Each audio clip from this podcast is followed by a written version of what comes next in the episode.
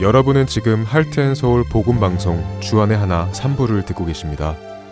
주안의 하나 3부에서는 룻기 속에 드러나는 하나님의 은혜를 알아가는 헤세드 하나님의 은혜, 자녀들을 위한 기도, 그리고 아브라함의 하나님이 준비되어 있습니다. 첫 찬양 후에 헤세드 하나님의 은혜로 이어드립니다.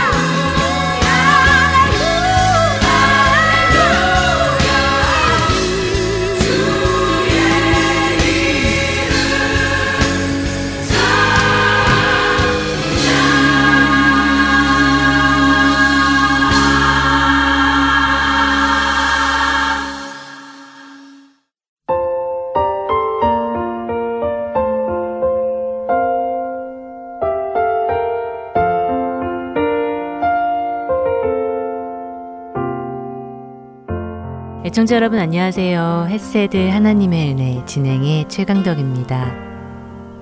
보아스가 바로 자신의 가정에 기업물을 짜라는 사실을 깨닫게 된 나오미는 혼자 된 며느리 루색에 새로운 보금자리를 마련해 주기로 마음 먹습니다.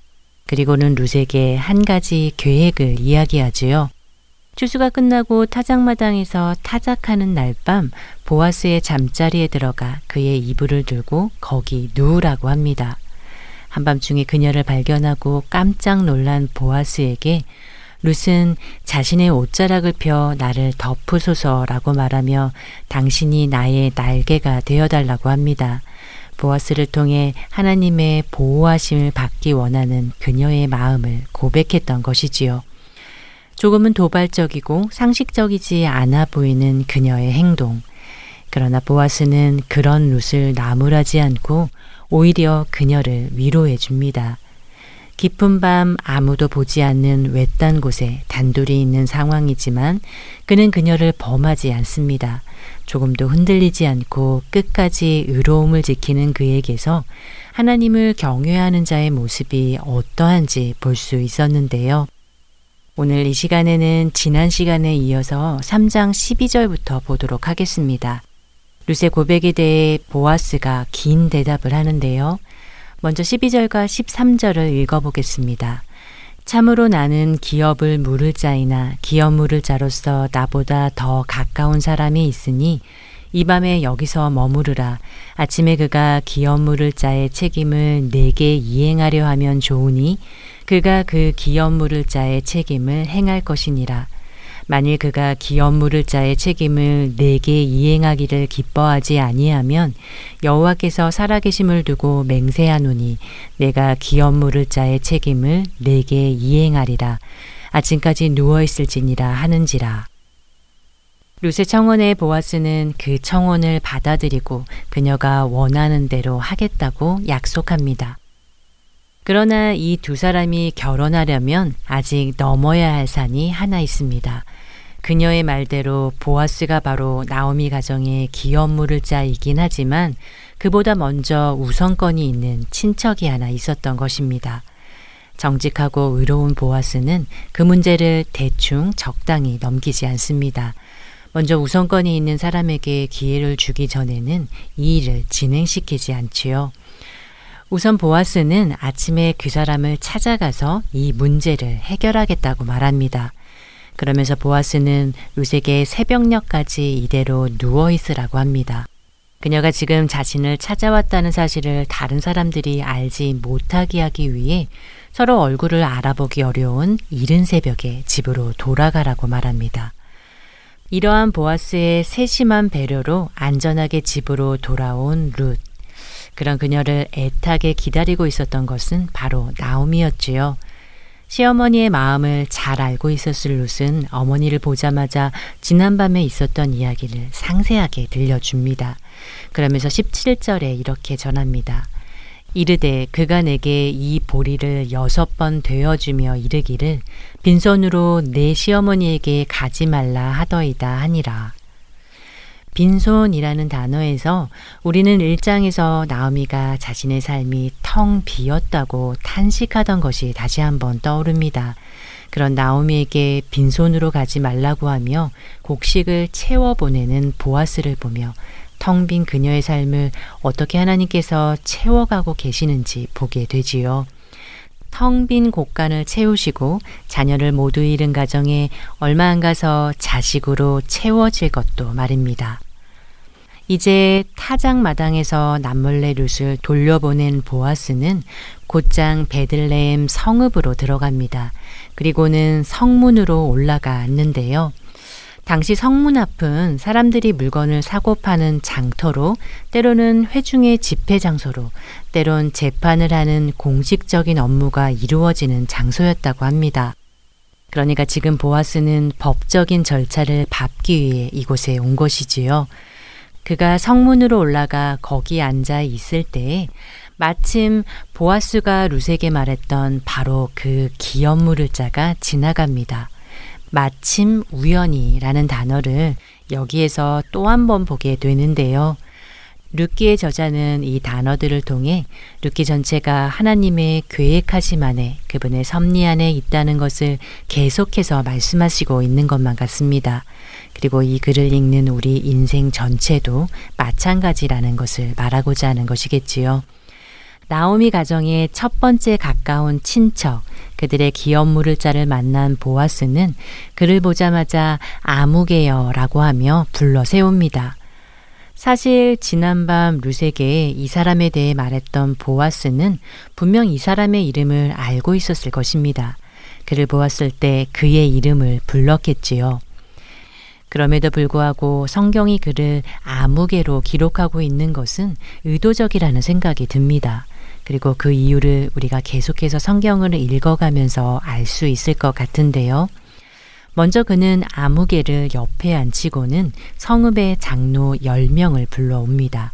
증인들 앞에서 법적인 절차를 시작하기 위해서인데요. 보아스가 왜 장로들을 10명을 불렀는지에 대해서는 정확히는 알 수 없지만 당시 고대 근동 지역에서 성인 남성 10명은 공동체를 대표할 수 있는 최소한의 숫자로 여겨졌다고 합니다. 그래서 유대인들은 어느 도시에 가든 최소 성인 남성 10명이 확보되어야 회당을 세웠다고 하는데요. 보아스는 나오미와 루세이를 처리함에 있어서 최대한 정확하고 공정한 법적인 절차를 모두 지키고자 한 것입니다. 드디어 재판이 시작됩니다. 보아스가 안건을 내놓는데요. 나오미가 우리 형제 엘리멜렉의 소유지를 팔려고 하는데 친족 중에 가장 우선권이 있는 아무개 당신이 그것을 무르겠냐고 묻습니다. 만약 그것을 원하지 않는다면 두 번째 우선권을 가진 자신이 무르겠다고 말입니다. 그런데 실망스럽게도 아무개가 선뜻 자신이 무르겠다고 대답합니다. 이 사람의 말대로 한다면 우리의 기대는 물거품이 되고 많은 상황인데요. 그러나 이 책에 그가 아무개로 기록된 이유가 있지요. 보아스는 그가 미처 생각하지 못한 한 가지 사실을 알려줍니다. 3장 5절에 보아스가 이르되 내가 나오미의 손에서 그 밭을 사는 날에 곧 죽은 자의 아내 모함 여인 유색에서 사서 그 죽은 자의 기업을 그의 이름으로 세워야 할지니라 하니 나오미에게는 모압에서 온 며느리가 있고 그가 친족의 의무로 땅을 물으려거든 그 며느리와 결혼을 해야 한다는 것입니다. 그녀의 죽은 남편 말론의 이름으로 자식을 낳아주어 그의 기업을 이어주어야 하고 말입니다. 우리는 1장에서 유대 땅에 기근이 들어 나오미 가정이 모압으로 이사를 갔다는 사실을 알고 있습니다. 그렇다면 그녀가 내놓은 땅은 어떤 땅일까요? 여기서 우리는 두 가지 추측을 할 수 있는데요. 한 가지는 이들이 모압으로 떠날 때 소유권을 처분하지 않고 떠난 땅일 수 있습니다. 아마도 이웃에게 자신들이 돌아올 때까지 경작하도록 허락한 땅일 수 있습니다. 두 번째는 엘리멜렉이 떠나기 전에 다른 사람에게 팔아버린 땅을 되찾으려는 것일 수 있습니다. 지난 시간에 나누었듯이 형제가 가난하여 땅을 팔았다면 시간이 지난 후에 다른 형제가 그 판 땅을 다시 사주는 것이 바로 기업 물을 자의 권한이었으니까요. 물론 나오미가 어떤 상황이었는지 성경에서 말씀하고 있지 않으니 정확히 알 수는 없습니다. 그러나 두 가지 경우 모두 기업 물을 자가 그리 손해보는 일은 없을 것입니다. 자신이 책임질 사람이 나오미 뿐이라며 말입니다. 나이 많은 나오미가 죽고 나면 엘리멜렉의 이 땅은 결국 자신의 소유가 될 것이니까요. 그러나 룻을 아내로 맞이해야 한다면 이야기는 달라집니다. 룻에게 죽은 남편의 이름으로 자식을 낳아주어야 하고 그 아이는 엘리멜렉의 자손이 되지요. 이 말은 결국 유산도 그 자식에게 이어지게 된다는 것입니다. 이익을 챙기려다 오히려 손해를 보게 될 것을 알게 된 아무개는 이내 포기하겠다고 합니다. 얼마나 놀랐던지 무르지 못하겠다는 말을 두 번씩이나 반복하며 강조합니다. 고개를 절로절로 흔드는 모습이 눈에 선한데요. 그런 그를 보면서 참 안타깝습니다. 나오미의 가장 가까운 친척으로 첫 번째 우선권이 있었음에도 불구하고 아무개는 결국 메시아가 오시는 영광스러운 가문에 들어가지 못했으니까요. 성경은 그의 이름조차 기록하고 있지 않습니다. 그저 아무개라고 기록하며 그의 존재조차 관심이 없습니다. 그를 보면서 1장의 오르바가 떠오릅니다. 끝까지 어머니를 붙쫓으며 하나님을 따라갔던 룩과 세상적인 안목으로 계산하며 눈에 보기 좋은 길을 택했던 오르바, 그리고 하나님의 의로움을 따라가며 결국에 예수 그리스도의 혈통에 들어간 보아스와 자신의 이익을 쫓아 영광의 길을 거부했던 그래서 이름조차 알 수 없는 아무개. 상반된 이들의 모습에서 날마다 우리가 무엇을 붙잡고 가야 하는지 분명하게 보게 됩니다. 매일의 삶에서 매 순간 선택의 갈림길에서 과연 우리가 어떤 선택을 해야 할지 말입니다. 어리석은 저들이 아닌 룻과 보아스와 같은 길을 따라가는 우리 되길 바라며 헤세드 하나님의 은혜 마치겠습니다.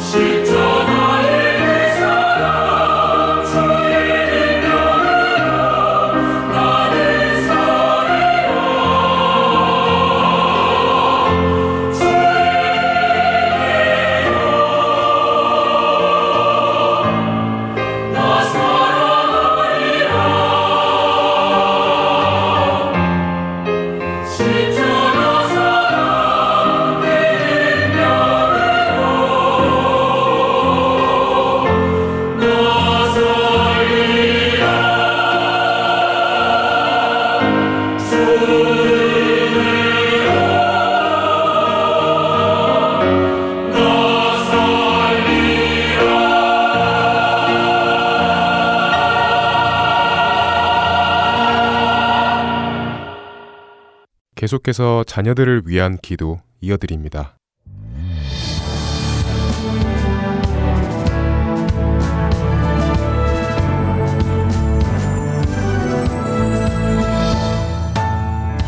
애청자 여러분, 안녕하십니까? 자녀들을 위한 기도 시간의 데보라 조이입니다. 자녀들을 위한 기도 시간은 우리 부모님들이 한 마음으로 우리의 자녀들을 위해 기도 제목을 나누며 함께 기도하는 시간입니다. 올 2018년 9월에는 템피 아리조나에서 기도하는 엄마들 사역팀이 주최하는 부흥회가 있습니다. 이 부흥회 준비팀에 지도자로 섬기고 있는 분 중에는 미셸 키소라는 분이 계시는데요. 이분은 집안 대대로 하나님을 신실하게 섬긴 가정에서 어릴 적부터 하나님의 사랑과 하나님의 말씀을 배우며 자라나셨습니다. 미셸 키소는 2000년 학교 선생님으로 일을 하던 중에 기도하는 엄마들 사역에 대해 알게 되었습니다. 가족을 위해 항상 신실하게 기도하셨던 외할머니의 삶을 보며 이미 기도의 능력을 알고 있었던 미세스 키소는 사랑하는 자녀들에게 자신이 줄 수 있는 가장 큰 선물은 그들을 위해 기도하는 것이라는 것을 새삼 깨닫게 되었습니다. 그러자 그녀는 다음 세대를 위해 기도하는 이런 사역에서 섬기고 싶다는 생각이 강하게 들게 되었답니다. 그래서 하나님께 이렇게 기도하셨습니다. 하나님, 저를 기도하는 엄마들 모임의 인도자로 쓰시기 원하신다면 주님께서 인도해 주세요. 라고요. 그녀의 기도에 하나님께서는 응답하셔서 두 명의 신앙 친구와 함께 기도 모임을 시작하도록 축복하셨지요. 그때부터 미세스 키소는 자녀들이 초등학교, 중학교, 고등학교를 지나 현재 대학교와 직장을 다니고 있는 때까지 자녀들을 위한 기도 모임을 인도하고 있습니다. 그녀의 자녀들은 그녀가 기도한 대로 하나님을 경외하고 사랑하는 자녀로 잘 자랐습니다. 그러나 미세스 키소가 항상 밝은 것만 보며 살아온 것은 아닙니다. 그녀는 교육계에서 오랫동안 교사와 크리스천 대학 교수로 일하면서 어둡고 유혹 많은 이 세상에서 학생들이 겪는 많은 아픔을 보았습니다. 그렇기에 그녀는 누구보다도 자녀들을 위한 기도의 필요를 잘 알고 있습니다. 이 미세스 키소가 올 9월에 열릴 부흥회에 Heart and Soul 복음방송 애청자 여러분들을 특별히 초청하기를 원하셨습니다. 그러면서 저에게 이렇게 전해달라고 하셨습니다. 애청자 여러분, 이 힘든 세상 속에서 흔들리지 않는 믿음으로 바로 서고 싶으십니까? 하나님은 당신을 변화시키시고 힘 주시고 자유를 주시길 원하십니다. 자녀들을 위해 하나님 말씀의 약속을 붙잡고 4단계의 기도로 영적 전쟁을 싸우는 법을 알고 싶으십니까? 그렇다면 이 부흥회에 오셔서 다음 세대를 변화시키는 기도 용사들의 여성 단체를 만나보세요. 이번 부흥회에서는 한국어 동시 통역 서비스도 제공됩니다. 10편 16편 8절에 내가 여호와를 항상 내 앞에 모시며 그가 나의 오른쪽에 계심으로 내가 흔들리지 아니하리로다 라고 말씀하셨어요. 여러분, 어떠한 상황에서도 예수님과 함께라면 승리자의 삶을 살 수 있습니다. 이번 부흥에 오셔서 10편 16편 8절 말씀대로 매일 사시는 말씀의 진리를 배우시기를 간절히 기도드립니다. 라고 말입니다. 어떠세요, 여러분? 이번 9월에 열릴 부흥회에 참석하셔서 우리의 다음 세대들을 위한 기도를 함께 하시지 않으시겠습니까? 자, 이제 자녀들을 위한 기도를 본격적으로 시작하도록 하겠습니다.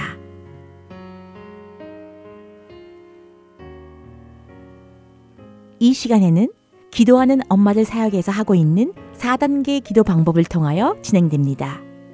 먼저 말씀을 통하여 하나님을 찬양하고 우리의 죄를 고백하고 그 후에 우리의 기도에 응답하시는 하나님께 감사드리는 단계를 거칩니다. 마지막으로는 우리의 자녀들을 위해 구체적으로 기도하는 시간을 갖겠습니다. 먼저 첫 단계로 찬양의 시간입니다. 이 첫 단계의 시간에는 하나님의 말씀인 성경을 통하여 하나님이 어떤 분이신지 생각해보고 그분의 성품을 우리의 입술로 기도하며 찬양하는 시간입니다. 오늘은 하나님께서 다시 살리십니다. God revives 라는 주제의 말씀을 가지고 하나님을 찬양하는 시간을 갖겠습니다. 하나님은 우리에게 다시 생명을 부어주시고 활기 있게 또는 번창하게 하시며 새로운 힘을 주시는 분입니다. 먼저 하나님의 말씀을 여러분과 나누겠습니다. 시편 119편 49절에서 50절, 88절에서 91절까지 말씀입니다. 주의 종에게 하신 말씀을 기억하소서. 주께서 내게 소망을 가지게 하셨나이다. 이 말씀은 나의 고난 중의 위로라. 주의 말씀이 나를 살리셨기 때문이니이다. 주의 인자하심을 따라 나를 살아나게 하소서. 그리하시면 주의 입의 교훈들을 내가 지키리이다. 여호와여, 주의 말씀은 영원히 하늘에 굳게 섰사오며 주의 성실하심은 대대에 이르나이다. 주께서 땅을 세우셨으므로 땅이 항상 있사오니 천지가 주의 규례들대로 오늘까지 있음은 만물이 주의 종이 된 까닭이니이다. 이번에는 이사야 57장 15절 말씀입니다. 지극히 존귀하며 영원히 거하시며 거룩하다 이름하는 이가 이와 같이 말씀하시되 내가 높고 거룩한 곳에 있으며 또한 통회하고 마음이 겸손한 자와 함께 있나니 이는 겸손한 자의 영을 소생시키며 통회하는 자의 마음을 소생시키려 함이라. 한 구절도 보겠습니다. 디도서 3장 4절에서 7절까지 말씀입니다. 우리 구주 하나님의 자비와 사람 사랑하심이 나타날 때 우리를 구원하시되 우리가 행하는 바 의로운 행위로 말미암지 아니하고 오직 그의 국률하심을 따라 중생의 씻음과 성령의 새롭게 하심으로 하셨나니 우리 구주 예수 그리스도로 말미암아 우리에게 그 성령을 풍성히 부어 주사 우리로 그의 은혜를 힘입어 의롭다 하심을 얻어 영생의 소망을 따라 상속자가 되게 하려 하심이라. 이 말씀들을 마음에 묵상하시면서 기도로 하나님을 찬양하는 시간을 갖겠습니다.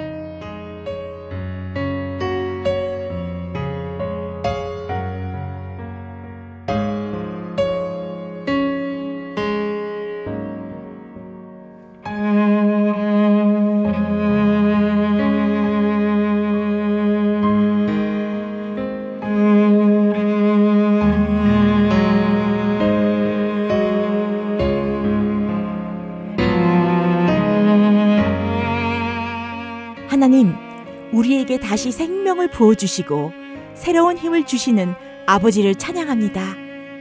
지극히 존귀하시며 영원히 거룩하신 하나님을 찬양합니다. 주님의 인자하심과 말씀으로 우리를 살리시는 하나님을 찬양합니다.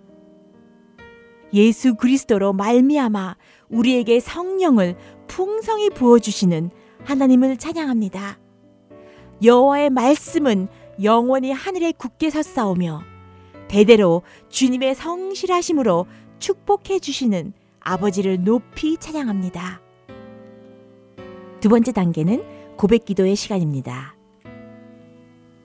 예수님께서 십자가에서 피 흘리심으로 우리의 과거, 현재, 그리고 미래의 모든 죄가 다 용서되었습니다. 요한 1서 1장 9절 말씀에 만일 우리가 우리 죄를 자백하면 그는 미쁘시고 의로우사 우리 죄를 사하시며 우리를 모든 불의에서 깨끗하게 하실 것이요라고 약속하셨습니다.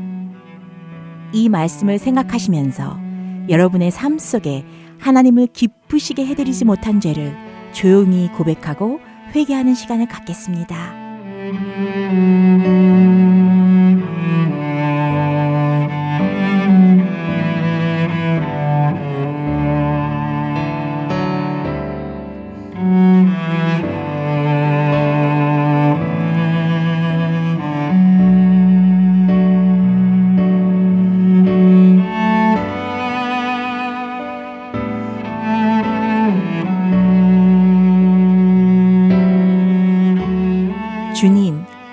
약속의 말씀대로 우리를 용서하시고 우리 죄를 흰 눈과 같이 깨끗하게 하여 주심을 진심으로 감사드립니다. 세 번째 단계는 감사 기도의 시간입니다. 데달로니까 전서 5장 18절 말씀에 범사에 감사하라. 이것이 그리스도 예수 안에서 너희를 향하신 하나님의 뜻이니라 라고 말씀하셨습니다. 지금 이 시간에는 하나님 아버지께서 여러분 삶 속에 행하신 일들을 생각하시면서 주님께 감사 기도하는 시간을 갖겠습니다.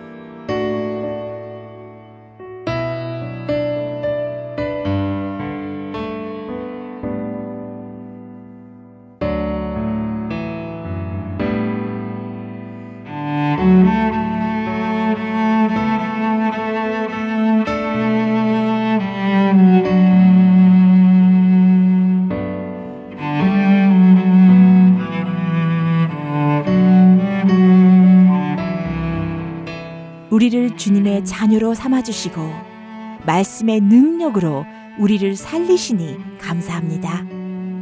주님의 극률하심과 은혜로 우리에게 의롭다 하심을 얻게 하시고 영생의 소망을 따라 상속자가 되게 하여 주시니 감사합니다. 우리 사랑하는 자녀들을 구원하여 주시고 그들에게 주님의 말씀으로 하나님을 알게 하시니 감사합니다. 매일 주님의 사랑으로 그들을 지켜주시고 보호하여 주시니 감사합니다.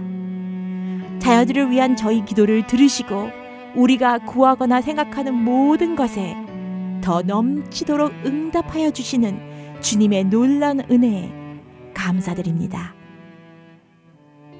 마지막 단계는 중보기도의 시간입니다. 이 시간은 자녀들을 위해 중보기도하며 하나님께 나아가는 능력 있는 시간입니다. 하나님의 말씀은 시편 119편 40절에서 41절까지 말씀입니다. 내가 주의 법도들을 사모하였사오니 주의 의로 나를 살아나게 하소서. 여호와여 주의 말씀대로 주의 인자하심과 주의 구원을 내게 임하게 하소서. 오늘은 이 말씀을 생각하시면서 자녀들을 위해 중보하는 시간을 갖도록 하겠습니다.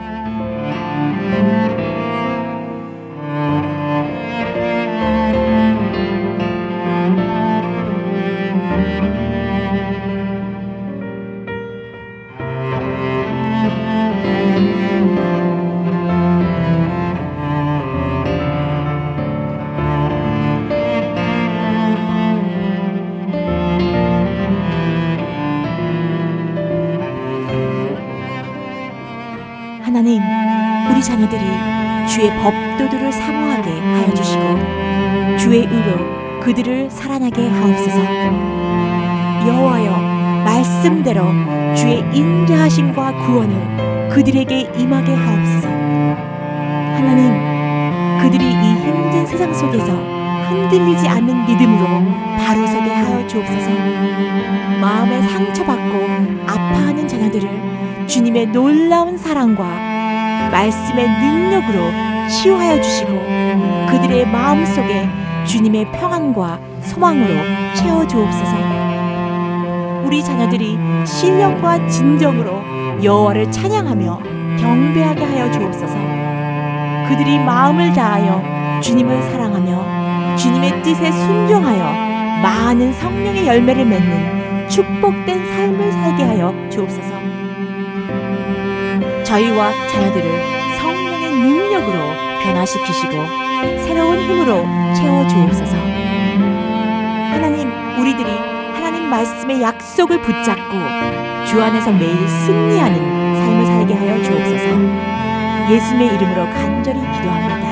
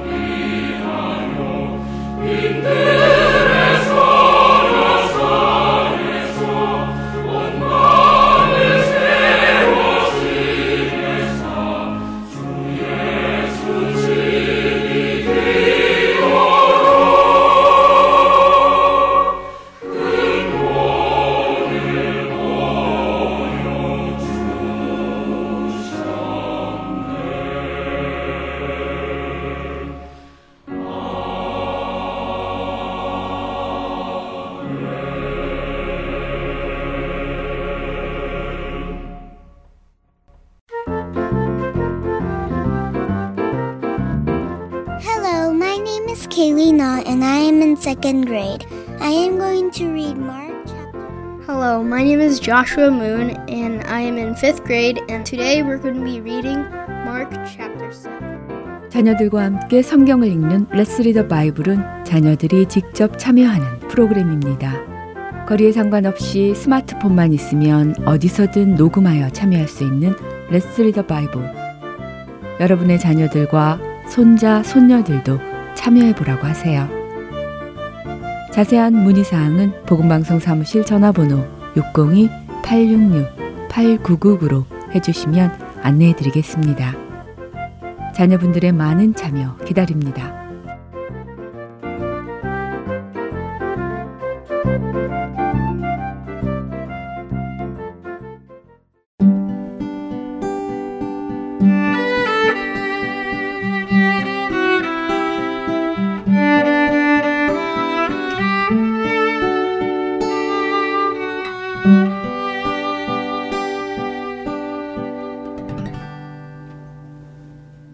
이어서 아브라함의 하나님 함께 하시겠습니다.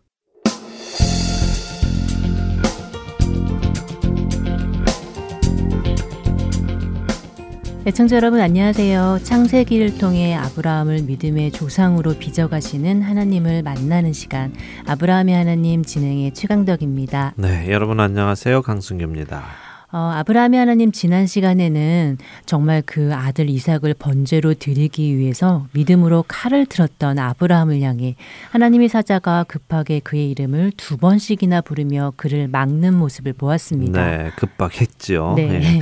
뭐 물론 아브라함이 정말 이삭을 죽였다 하더라도 하나님은 살려내셨을 겁니다. 음. 하지만 그 일이 일어나기 전에 급히 막으셨습니다. 이렇게 아브라함의 진심을 알게 되신 하나님께서는 이제야 내가 하나님을 경외하는 줄을 아노라라고 하셨습니다. 드디어 아브라함이 믿음으로 의에 이르렀고 행위로 그 의로움을 증명하게 된 것이죠. 계속 말씀드리지만 행위로 의로워진 것이 아니라 믿음으로 의에 이르렀고 행위로 그의 의로움을 보인 것입니다.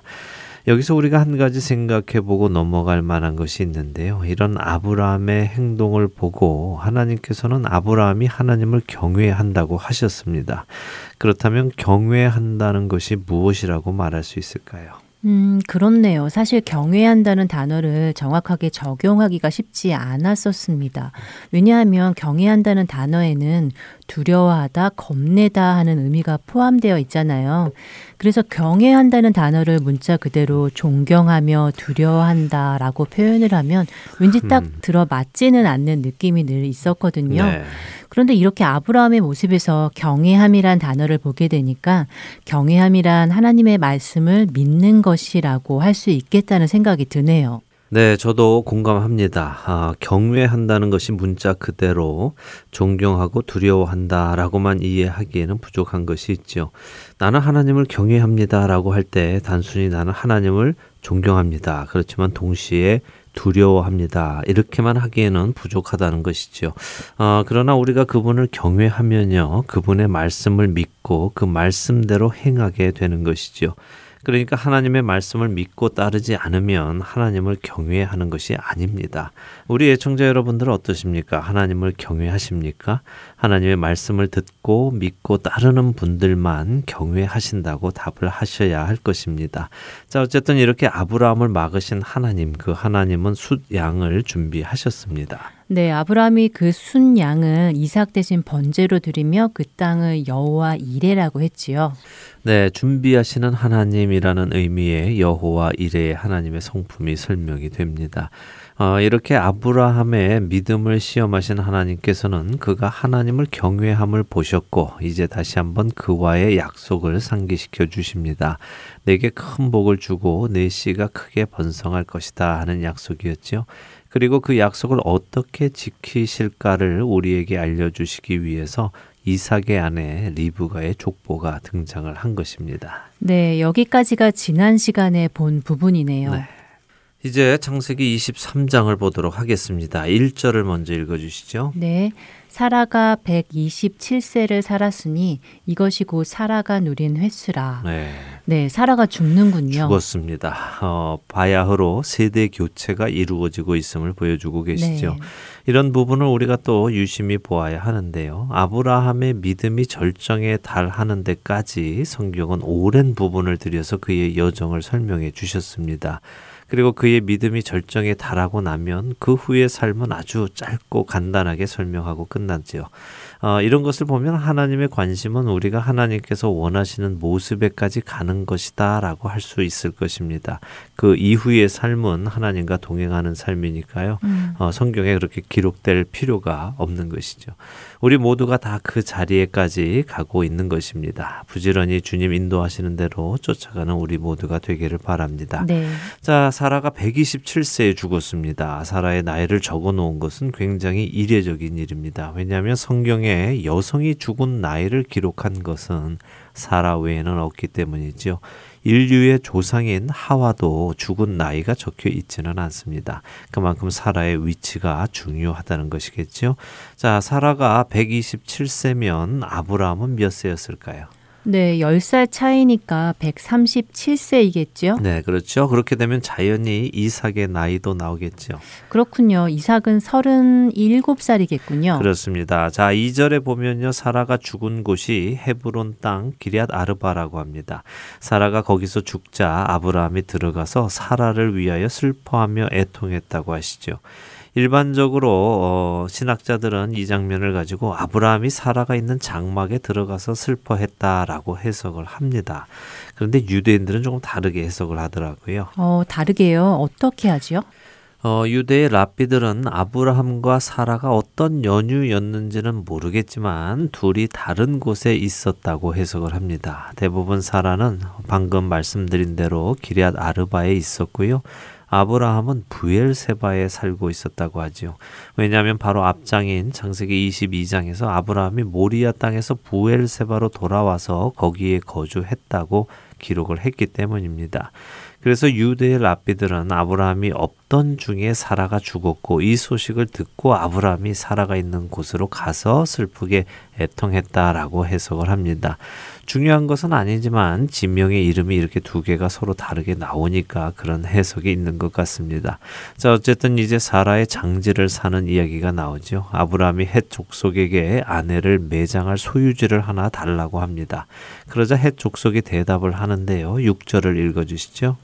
내 주여 들으소서 당신은 우리 가운데 있는 하나님이 세우신 지도자이시니 우리 묘실 중에서 좋은 것을 택하여 당신의 죽은 자를 장사하소서 우리 중에서 자기 묘실에 당신의 죽은 자 장사함을 금할 자가 없으리이다. 네. 아브라함을 하나님이 세우신 지도자라고 인정을 하네요. 그리고 아브라함에게 원하는 묘실을 택하여 장사를 지내라고 하는군요. 네, 그렇습니다. 아브라함이 하나님과 동행하고 있음을 사람들이 알고 있는 것이죠. 이것이 하나님의 백성으로 마땅한 모습입니다. 세상의 사람들이 야, 이 사람은 다르다. 우리와 같지 않다라고 인정할 만해야 하는 것입니다. 그런데 지금 해 족속이 아브라함에게 돈을 받지 않고 묘지가 될 땅을 주는 것 같이 들립니다. 그런데 사실은 이게 당시 가나안 땅의 문화였습니다. 그들은 결코 먼저 돈 이야기를 꺼내며 흥정을 하지 않지요. 그냥 가져가시오. 어떻게 내가 돈을 받겠소. 이렇게 하면 아니 그래도 어떻게 그냥 가져갑니까? 말씀을 하시오. 내 상당한 지불을 하리라. 이렇게 하면 아니 사람을 어떻게 보고 또 그런 말을 하시오. 내가 당신에게 돈이나 받자고 그러는 줄 아시오. 증인들 앞에서 말하니 똑똑히 들으시오. 그냥 가져가시오. 이러면 아, 그럴 수는 없, 없소이다. 파는 은혜만도 감사한데 어떻게 그냥 가져가겠습니까? 어서 가격을 말씀하십시오. 이러면 아니 그 가격이 얼마인데 내가 어떻게 그 가격을 받겠습니까? 이러면 사는 사람이 아닙니다. 내가 드리겠습니다. 그럼 저쪽에서 깎아주면서 내가 다 받을 수는 없고 전 그렇게 가져가지는 못하겠다고 하니 내 얼마만 받겠소. 이렇게 수없이 대화가 오고 가는 것이 당시의 흥정 방법이라고 합니다. 이런 장면이 6절부터 15절까지 쭉 나옵니다. 지루하지만 또 나름 그들의 문화가 재미도 있지요. 네. 예. 그런데 가격이 구체적으로 흥정이 되기 시작하는 15절에 햇사람은 이 땅값이 400세겔인데 아, 그게 당신과 나 사이에 뭐가 중요하겠습니까? 사람이 먼저지. 이런 식으로 말을 합니다. 근데 그런 그의 말을 아브라함은 딱 끊고 16절에 말합니다. 한번 읽어 주시죠. 아브라함이 에브론의 말을 따라 에브론이 헷족 속이 듣는 데서 말한 대로 상인이 통용하는 은 400세계를 달아 에브론에게 주었더니 네. 어, 아브라함은 더 이상 흥정을 하지 않고 바로 400세계를 주어 버리는군요. 예. 우리는 사실 이 400세겔이 얼마나 큰지를 잘 모르기에 이 장면을 읽어도 별 큰 의미를 느끼지는 못합니다. 그런데 사실 당시 1에이커 정도의 땅값이 4세겔 정도였다고 합니다. 어. 어, 아브라함으로부터 천년 후에 살았던 다윗이 성전터를 사기 위해서 50세겔을 지불합니다. 음. 더 훗날인 예레미야 선지자는 사촌의 땅을 사지요. 노예로 가도 다시 돌아올 것이라는 하나님의 약속의 증표로 말입니다. 그때 예레미야는 사촌의 땅을 17세계를 주고 삽니다. 막벨라 굴은 약 10에이커의 사이즈라고 합니다. 그러니 당시의 시가로 따졌을 때 40세겔이면 살 수 있는 땅이었지요. 당시 문화로 400세겔부터 시작을 해서 해쪽 속 사람들은 깎아 내려와서 40세겔 근처에서 땅을 팔았을 것입니다. 하지만 아브라함은 단 한 푼도 깎지 않고 그 가격을 다 주고 그 땅을 삽니다. 어, 땅을 판 햇사람은 10절에 그는 에블론이라는 사람으로 나오는데요. 이 사람은 아주 복이 터진 거죠. 네, 요즘 말로 대박이 난 것이군요. 그렇습니다. 대박이 난 것이죠. 어, 그러나 아브라함의 입장에서는 이 장면이 아주 중요한 장면입니다. 왜냐하면 아브라함이 오늘 햇사람들에게 자신을 소개할 때 4절에서 자신은 당신들 중에 나그네요 거류하는 자다라고 소개를 했습니다. 그런 그가 땅을 공식적으로 매입함으로 이 가나안 땅의 공식적인 소유주가 되는 것이죠. 모세가 지금 쓰고 있는 이 창세기를 읽는 독자들은 출애굽해서 가나안 땅에 들어갈 준비를 하고 있는 이스라엘 사람들이었습니다. 그 이스라엘 사람들에게 저 가나안 땅이 우리 조상 아브라함이 돈을 주고 산 땅이라는 것을 알려주고 있는 것이죠. 그 땅에 들어갈 당위성도 보여주고 있는 것입니다. 재미있는 것은 아브라함은 굴만 사기를 원했습니다. 그런데 그들은 엄청난 돈을 준 아브라함에게 다른 것도 줍니다. 17절과 18절을 읽어주시죠. 마므레 앞 막벨라에 있는 에브론의 밭, 곧 그 밭과 거기에 속한 굴과 그 밭과 그 주위에 둘린 모든 나무가 성문에 들어온 모든 헷 족속이 보는 데서 아브라함의 소유로 확정된지라. 네. 어, 굴만이 아니라 밭 과 그 주위에 나무까지 다 주었군요. 그렇습니다. 자, 19절과 20절을 읽으면요. 아브라함이 사라를 그곳에 장사했다고 말씀하십니다. 이것은 이제 이 가나안 땅이 아브라함의 땅이며 그곳에 무덤을 만들었다는 것은 자신들이 이 땅에서 영원히 살 것을 선포하는 것이죠. 실제로 이제 이곳에 훗날 이삭과 리브가 그리고 야곱과 레아가 묻히게 됩니다. 하나님은 종종 스스로를 아브라함의 하나님, 이삭의 하나님, 그리고 야곱의 하나님으로 소개를 하십니다. 바로 이 셋이 이곳에 묻히게 되므로 이곳의 의미는 아주 큰 것이죠. 약속의 땅이 공식적으로 아브라함에게 주어지는 것입니다. 말씀이 이루어지는 의미가 있는 땅이네요. 그럼요. 하나님의 약속이 차근차근 이루어져 가고 있음을 우리는 보게 됩니다. 자, 23장은 이렇게 아브라함이 사라의 장제를 준비하는 이야기로 마칩니다. 이제 24장으로 넘어가 보겠는데요. 24장은 창세기 중에 가장 긴 장입니다. 어떻게 보면 한 사건에 대해 가장 길게 설명을 한 장이라고 말할 수도 있죠. 네, 총 67절로 되어 있네요. 이삭의 결혼식에 관한 이야기가 담겨 있군요. 예, 사실 창세기에는 얼마나 중요한 이야기가 많습니까? 하나님께서 세상을 창조하신 일, 인간을 창조하신 일, 또 인간이 죄를 지은 일, 에덴에서 쫓겨난 일, 또 나중에 노아의 홍수, 바벨탑 사건, 아브라함의 부르심, 이삭의 출생, 그리고 지난 시간에 있었던 모리아의 번제 사건까지 굵고 큼직한 사건들이 많이 있습니다. 근데 그런 사건들을 자세히 설명해도 모자라는 느낌이 종종 있는데요.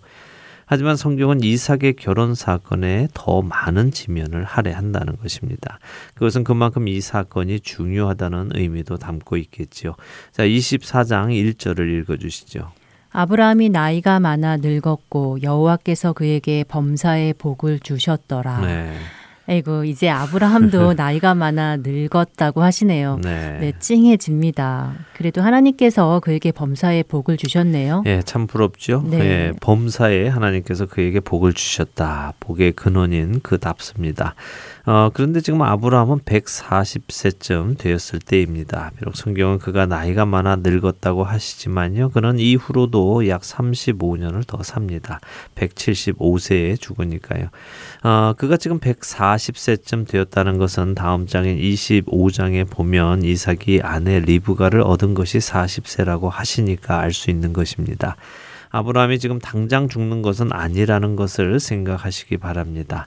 어쨌든 아브라함이 나이가 많아 늙자 후손을 보기 원합니다. 자신의 집 늙은 종을 불러서 부탁을 하지요. 2절을 한번 읽어보시죠. 아브라함이 자기 집 모든 소유를 맡은 늙은 종에게 이르되 청하건대 내 허벅지 밑에 내 손을 넣어라. 네. 네, 자신의 종을 불러다 청을 하는군요. 네.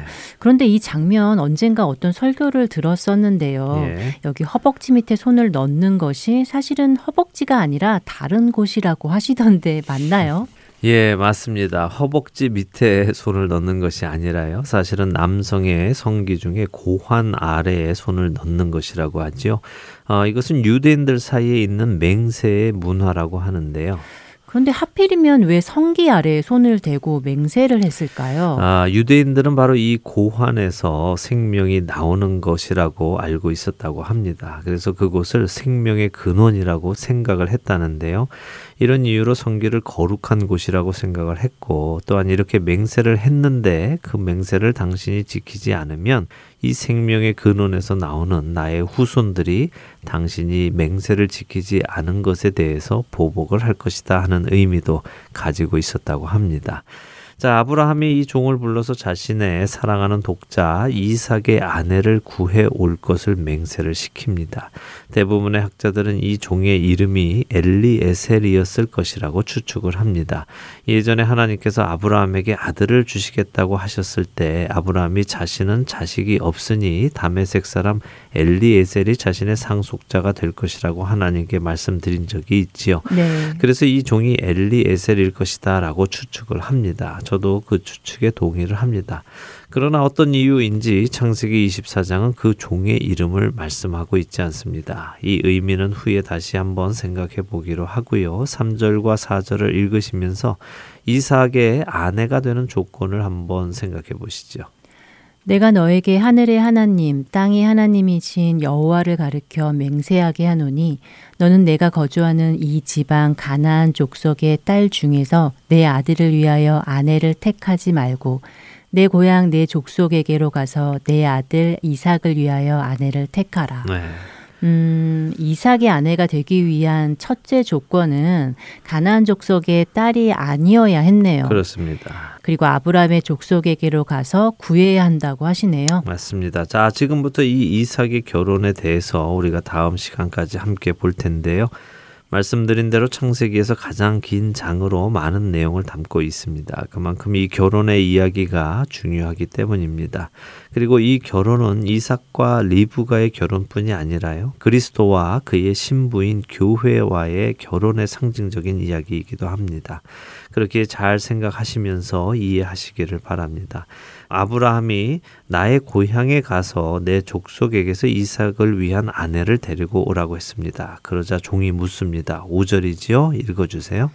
종이 이르되 여자가 나를 따라 이 땅으로 오려고 하지 아니하거든 내가 주인의 아들을 주인이 나오신 땅으로 인도하여 돌아가리이까. 네, 종도 참 좋은 질문을 합니다. 그 고향에 가서 며느리감을 찾았는데 이 며느리가 만일 이 땅으로 오지 않겠다고 하면은 어떻게 합니까? 그러면 우리 이삭 도련님을 그리로 모시고 가서 결혼시켜 살게 해드릴까요? 하고 묻는 것이죠. 그러자 아브라함이 대답을 합니다. 6절이죠. 내 아들을 그리로 데리고 돌아가지 아니하도록 해라. 이렇습니다. 어, 한국어 성경은 단순히 아니 그렇게는 하지 마 하면서 부정하는 것으로 들립니다만 영어 성경 NASB나 어, 킹 제임스에는 beware 그러니까 주의해라 하는 단어가 들어 있습니다. 다시 말하면 내 아들을 그리로 데리고 들어가지 않도록 주의하라는 것이죠. 원어 역시 마찬가지입니다. 샤마르라는 단어로 지킨다는 의미를 어, 가진 단어를 사용해서요. 내 아들이 그리로 돌아가지 않도록 지키라고 하시죠. 그러면서 왜 그런지 설명을 하십니다. 7절과 8절을 읽어 주시죠. 하늘의 하나님 여호와께서 나를 내 아버지의 집과 내 고향 땅에서 떠나게 하시고 내게 말씀하시며 내게 맹세하여 이르시기를 이 땅을 내 시에게 주리라 하셨으니 그가 그 사자를 너보다 앞서 보내실지라. 내가 거기서 내 아들을 위하여 아내를 택할지니라 만약 여자가 너를 따라 오려고 하지 아니하면 나의 이 맹세가 너와 상관이 없나니 오직 내 아들을 데리고 그리로 가지 말지니라. 네, 아주 중요한 장면입니다. 아브라함의 말에서 그의 믿음을 볼 수 있죠.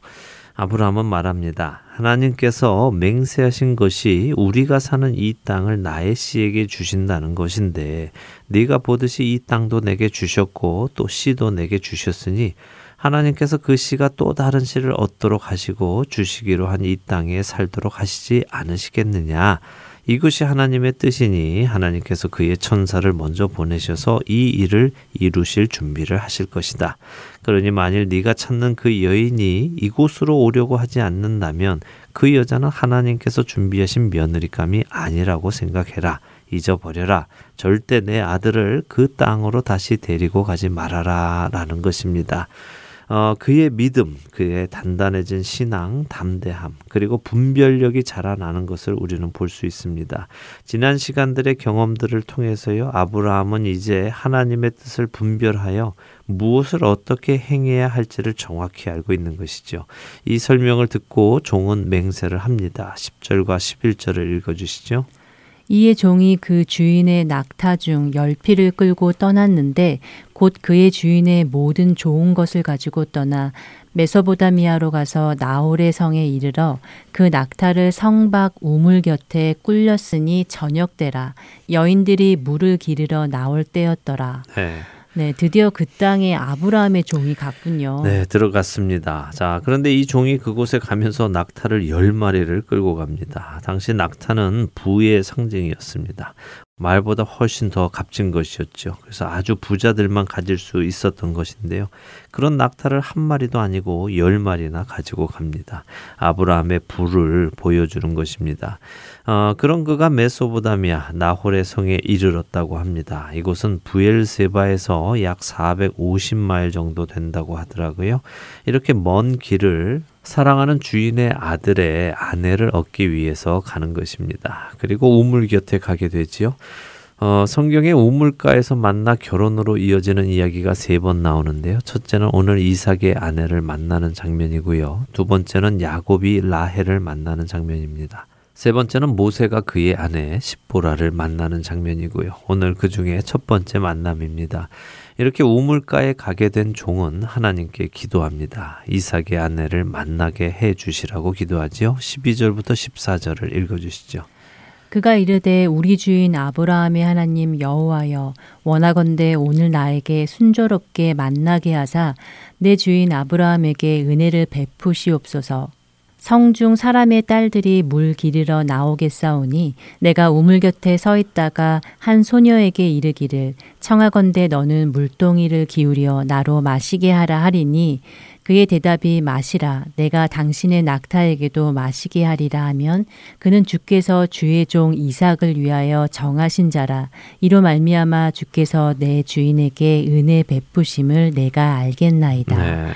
네, 아주 구체적으로 기도하네요. 맞습니다. 아주 구체적으로 기도를 하지요. 어, 그는 이삭의 아내를 만나게 해 달라며 기도합니다. 자신을 위해 구하는 것이 아니라 자신의 주인을 위해서 구하고 있습니다. 이것이 참된 종의 모습이지요. 우리는 다 주님의 종입니다. 우리 역시 우리를 위해 구하는 자들이 아니라 주님을 위해 구하는 자들이 되어야 합니다. 자, 오늘은 여기까지 보도록 하죠. 아브라함이 하나님 오늘 사라의 죽음과 그녀를 매장하기 위해 땅을 공식적으로 사게 된 아브라함의 이야기를 보았습니다. 네. 그리고 이제 마지막을 준비하는 아브라함이 자신의 종을 시켜 이삭의 아내를 구해 오도록 하는 장면까지 보았습니다. 네, 말씀드린 대로 이삭과 리브가의 결혼 이야기 속에는 우리와 예수 그리스도와의 관계도 들어 있습니다. 이 점을 잘 생각하시면 우리의 신앙 생활에 좋은 기초가 될 것입니다. 이 결혼 이야기가 다 끝나면요. 어떻게 우리에게 이 이야기를 적용할지도 나누도록 하겠습니다. 네, 기대가 되네요. 아브라함이 하나님 점점 더 깊은 신앙의 모습으로 변해가는 아브라함을 보면서 우리에게도 소망이 생깁니다. 하나님을 경험하며 더 깊은 또 더 굳건한 신앙으로 자라가는 우리 되기를 소망하며 아브라함이 하나님 마치겠습니다. 다음 주에 뵙겠습니다. 안녕히 계십시오. 안녕히 계세요.